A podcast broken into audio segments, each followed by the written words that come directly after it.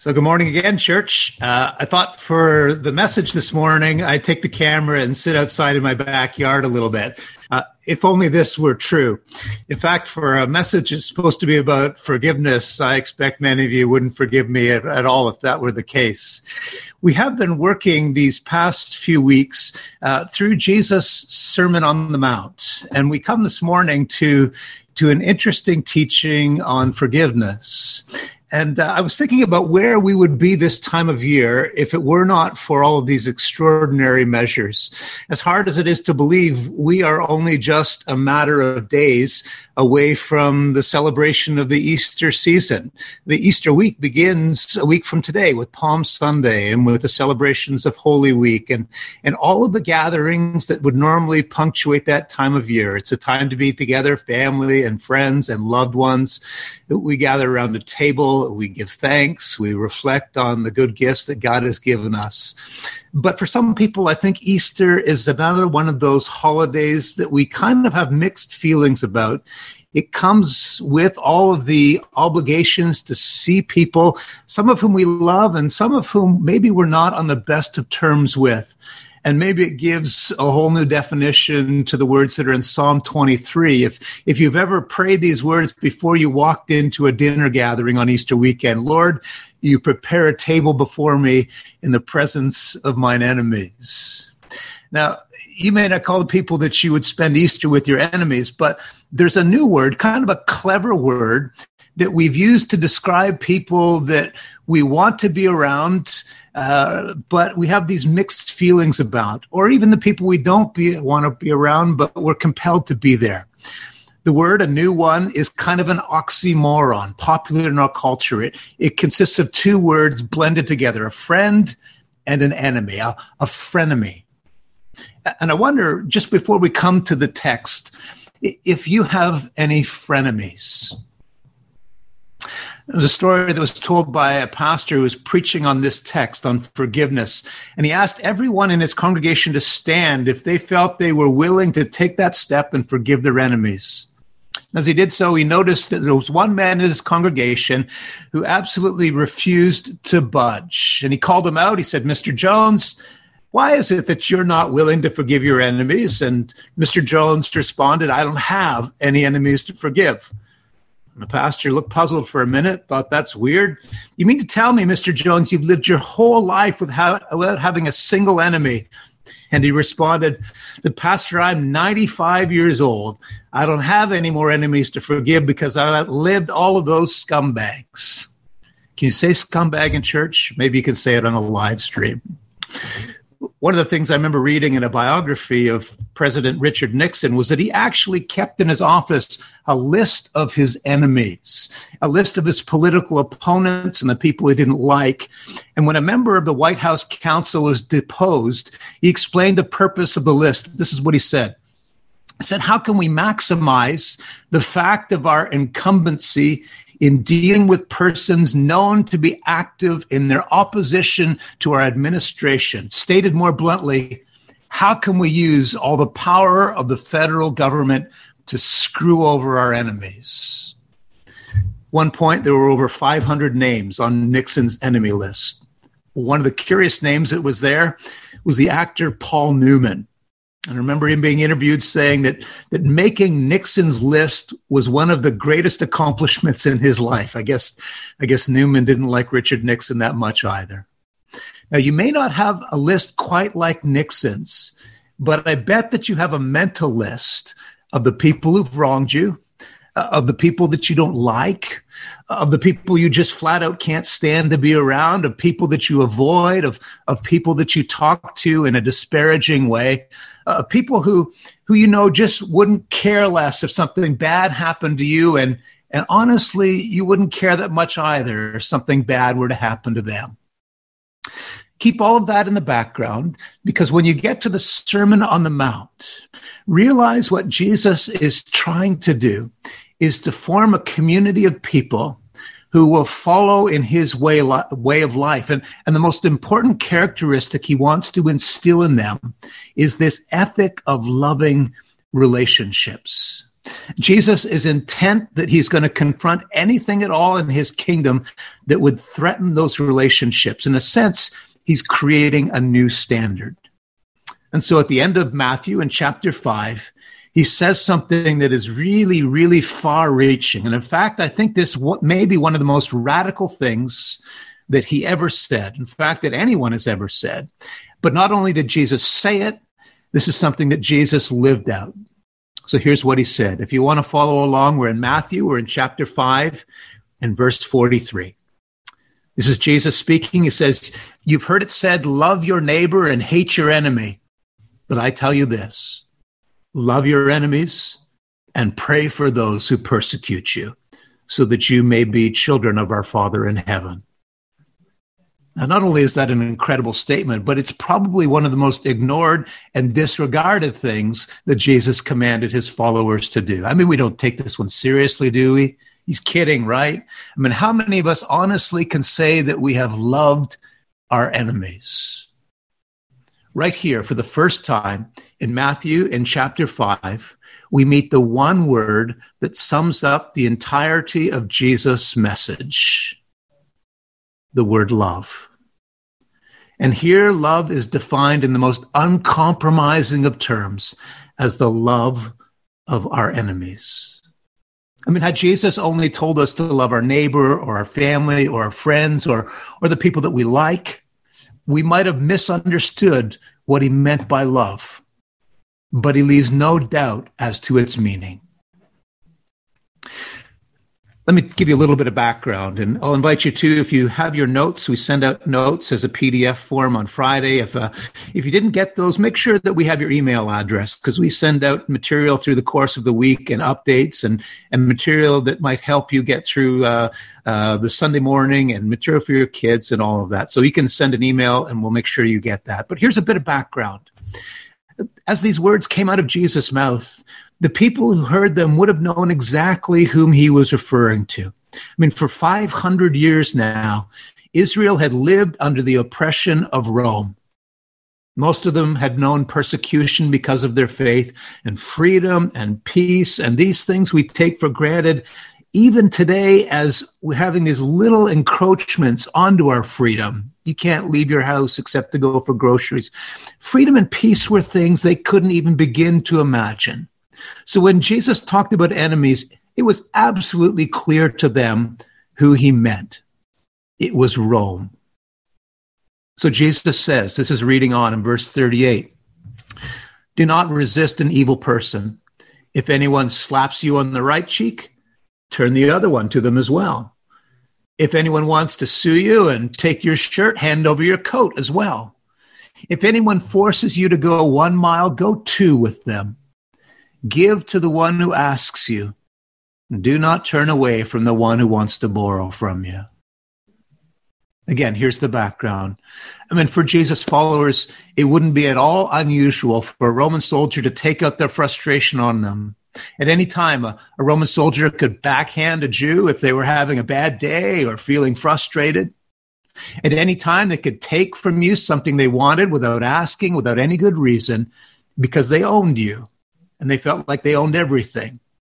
And if they liked your shirt, they could make you take it off and hand it over. If they wanted your sandals, same deal. Take them off, give them up. And the third thing Jesus refers to is when a Roman soldier could force you to carry their bags. And by Roman law, you had to carry their luggage for up to 1 mile on command.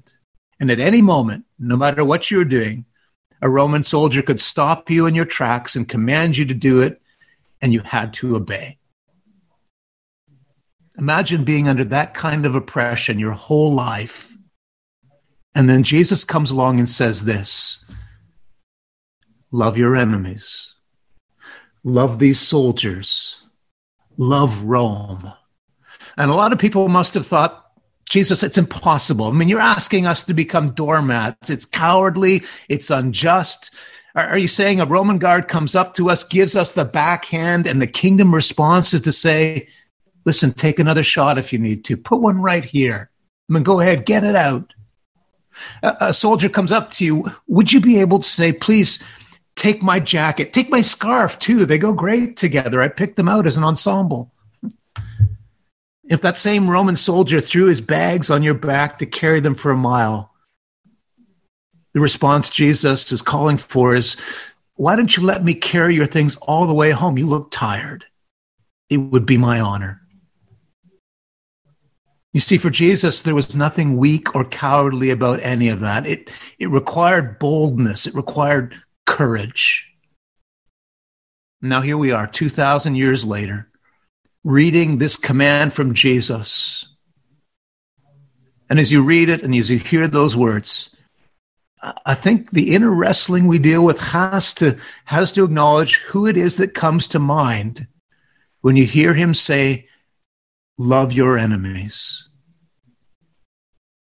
I mean, it's easy these days to reduce our enemies something so microscopically small, a picture of a COVID virus, but there's no malintent there. Who are your enemies? Maybe it's someone in your family, especially these days when our social relationships are stretched so thin. And it reminds you every time you get together that even over Skype, things are still hard. And after all these years, nothing has changed. Maybe it's somebody who you vowed to love, and they vowed to love you back until death do you part. And they didn't honor that vow, and they walked away. Maybe it's a business partner or a coworker. And now with businesses under such strain, it's at the breaking point. Maybe it's the person sitting right next to you. Don't look. I said, don't look. See, it's easy to get hurt and to get bruised by people in this world. Hardly anyone will go through life without collecting a few people who wouldn't care a whit if something bad happened to them. And so Jesus tells his disciples, he says, my command is simply this. I want you to love other people the way I have loved you. You see, when Jesus was saying this to his group of disciples, I'm sure there were a bunch of them there who really weren't that fond of each other. They were jockeying for Jesus' attention. They were jockeying for position and favor. There was competitiveness going on in that circle of 12 men. And Jesus goes on to say, John 13, that the whole world will know you're my disciples. How? If you love one another. It's not going to be how many miracles you perform, how great a preacher you are, but how well you love each other. Later on, the Apostle Paul would say the same thing in his command in Galatians 5:6. He says, in the end, the only thing that counts is faith, faith expressing itself through love. Now, you and I know there's a lot of things written in the Bible, lots of commands, lots of things that feel like do's and don'ts, but none of them matter without love. Without love, Paul says, you have nothing. And the early church took that quite seriously. And here's one of the signs. Plagues. Plagues, or pandemics, as we like to call them, were quite frequent in the ancient world. I think for us, we post-Enlightenment people, we've grown used to the idea that if something happens, there's probably a pill for that. But it wasn't that case for most of history. Plague was normal. Disease was normal. Dying was normal. And it happened on a scale that makes COVID-19 look like a speck of sand on the beach. We've sort of been cosseted against that reality. But for much of history, people just understood that that was part of the season of life in the world. When a plague struck, when it struck in the second or third or fourth centuries, Christians took it as a call to action, as a call to look out for other people. While the rich and respectable citizens and the pagan doctors fled to their country estates in the hills, it was the Christians who stayed and nursed people. Historians say that this is one of the primary reasons that the Christian church grew so rapidly. People were stirred and motivated and inspired to see just how much these Christ followers loved each other and loved those whom they might have had nothing to do with. They'd never seen anything like it. That's why I think this season in the life of our world, this season as challenging and filled with anxiety as it is going to be a defining moment in the life of the church. And it's not going to be our fancy buildings or our five-star preachers that will carry the day. It will be those communities that learn what it means to courageously and compassionately find ways to love one another, to love their communities, to love their neighbors, to love even their adversaries. You see, these words in Matthew 5, they're not just radical, they're powerful. And they have the capacity to transform lives and relationships and entire communities. Now, listen, I'm not suggesting that you drop everything and go running over to the hospital and break all the etiquette of social isolation and distancing that's so important right now. But you know how important it is to be checking in regularly with those in your life and those in your neighborhood just to make sure they're okay. And we've been doing that kind of for the past couple of weeks and figuring it out and how to use social media and technology. And that's great because we've had a chance to do it while the training wheels are still on. But there's a good possibility that the training wheels are about to come off. Now's the time, church. Now's the time to stand tall. And for those of you who are hard at work on the front lines, know with every fiber of our being that we are upholding you daily in our prayers and praying for protection and safety and wisdom and rest and the knowledge that what you do in these days matters, and it matters for all eternity.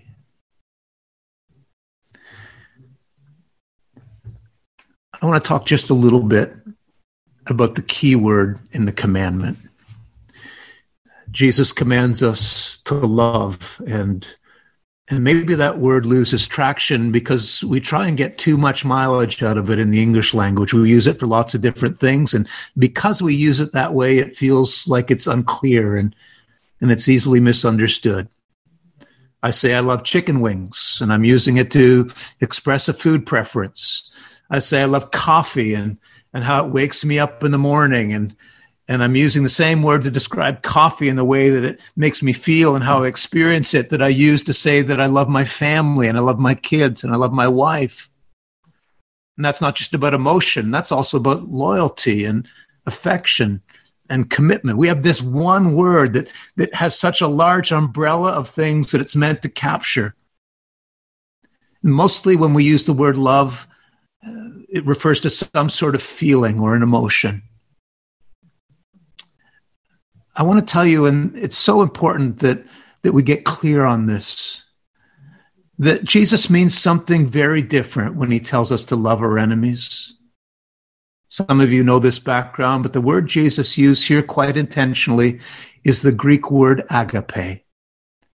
Agape, quite simply, is the love of God at work in a human life. It's loving someone not because you like them, not because you prefer them, not because they appeal to you. It's loving them simply because we know that God loves them too. And at the most basic level, it means we love the person who does something evil to us, although maybe we hate the evil thing that they did. In that sense, it's a love without conditions. It's agape. I mean, Jesus isn't asking us to have warm, fuzzy feelings for the people who hate us. But he is asking us to think of them in a different kind of way. Why? Because in God's kingdom, that person, however much they may bother us, is still beloved. In God's kingdom, they are still a human being created in the image of God. They may not be perfect, maybe far from it, but they still have the capacity to reflect God's image. Jesus would go on to say, if you love those only who love you, what reward will you get for that? It's easy to be good to someone who's good to you. That's just human nature. The problem is we love people who are part of our own little kingdom, but we find it harder to love people who are in competing kingdoms. For example, I want you to imagine that this were a normal day in the spring. I want you to imagine yourself walking into the sanctuary at MCBC. And as you walk into the room, you probably gave a warm welcome or a greeting or a hug to somebody that you knew, knowing that they would return the welcome and the warmth, because that's just how we operate. But there's something about a person who's courageous enough to step outside of their comfort zone, to step across a line, to perform some act of concrete goodness and generosity and kindness. Jesus says people are never more like God than they are in that moment. There's something about love, about choosing to love someone regardless of who they are and what they've done for you or what they've done to you. And Jesus illustrates that kind of love by comparing this behavior to the way that creation itself works. He points to nature. He says, look at the sun and the rain. God causes the sun to rise on evil and on good. He sends the rain on the righteous and on the unrighteous. Now, what does he mean? What's he trying to say here? Well, maybe you've walked around your neighborhood enjoying some time outdoors. I hope you're doing that these days. And you're looking at people's gardens and you're imagining what they're like in the freshness of spring. You know that you can't point to a beautiful, lush garden and say, well, that person must be spiritually mature, close to God, a real friend of God. And you can't look in another direction and see a crunchy, yellowed-up lawn and dried-up flower beds and say, well, that person must be an enemy of God. They're horrible. Just look at their garden. You can tell by their garden. You actually can't tell anything about a person's character just by looking at their garden. Thank goodness. Jesus is saying that the gardener who's honest and upright, they get the same weather, the same rain, the same sun as the gardener who's dishonest, as the one who lies and the one who cheats. There's just something in creation. And that's something that reveals a key element of the nature and the character of God himself. And here's what it is. God doesn't reserve good things just for good people. God is generous. God is gracious. God is compassionate. If you love your enemies despite the way they treat you or the way they feel about you, and if you love them when they too are displaying the characteristics of God's kingdom, this upside down, inside out kingdom, Jesus' influence in the world, then you've really understood something about the nature and the character of God. And then thankfully in God's word, we're given the epilogue.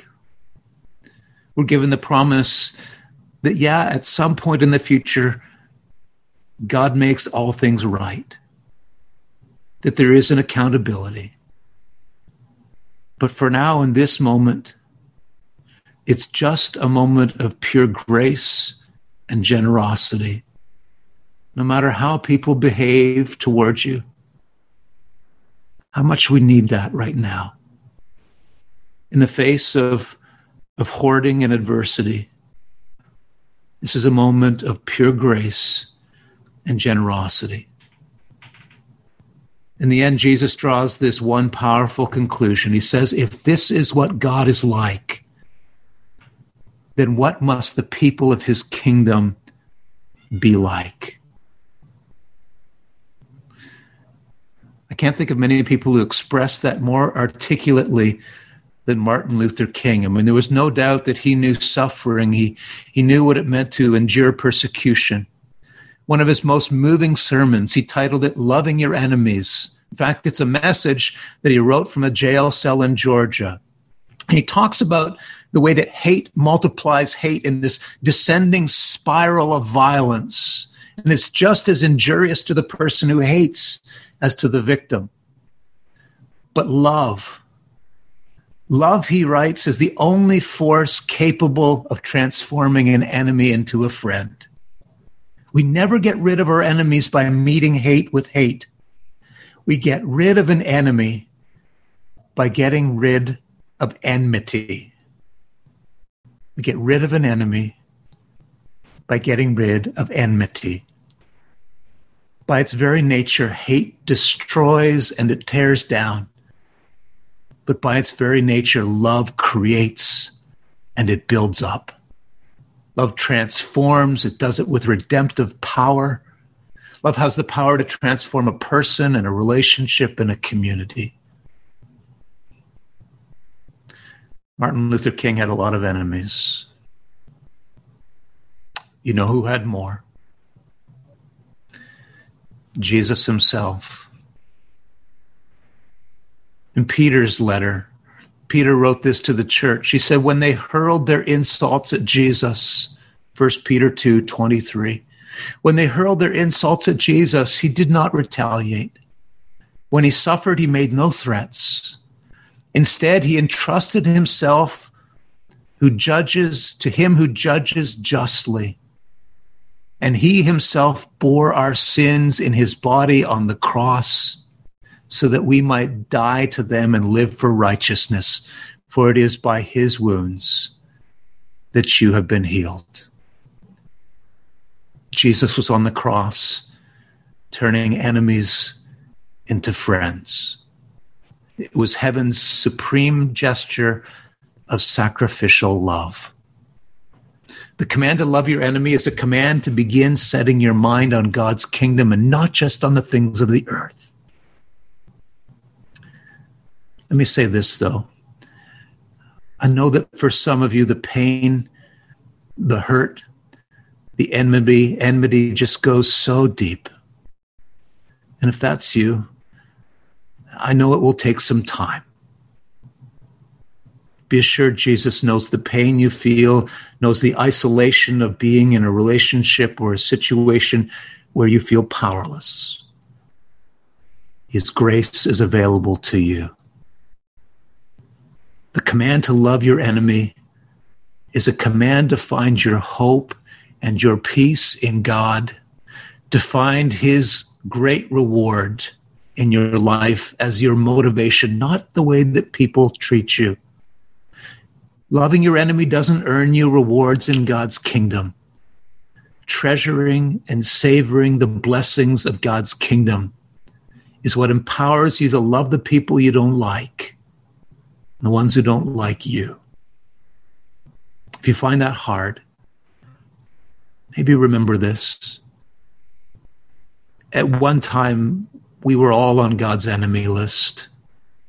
And at the cross, we all moved onto his friend list. And when we realize the price that was paid, it's pretty hard to hold a grudge. Now go and love someone. Let me pray for us as we do.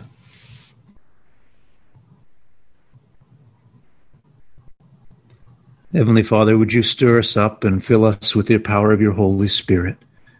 Develop in us the capacity to forgive. For some of us, we realize, Lord, that that's going to require the boldness of taking the first step. It's one thing, Lord, for us to wait to be forgiven. It's another to stretch out the olive branch, and it takes courage, and we pray that courage comes from you. And then, Heavenly Father, we pray, too, that you would allow us to look inward and see not only our faults and failings as a starting point, but the grace we've received as the end point. And God, that would motivate us in our response. And finally, in prayer, we want to unleash the great power that has the ability to shape the future of our lives and the future of our world. We want to pray, God, for the ability to love in the way that Jesus loved, to respond in these uncertain and unsettling times. We pray for your church stretched widely around the world, across this nation, that as she stands tall and with a ferocity rooted in love and grounded in compassion, that she would bring under her umbrella with compassion and with faithfulness all those who need hope and help in these days. to that great end, Lord, we give ourselves, we give our lives. We do so in Jesus' name. Amen.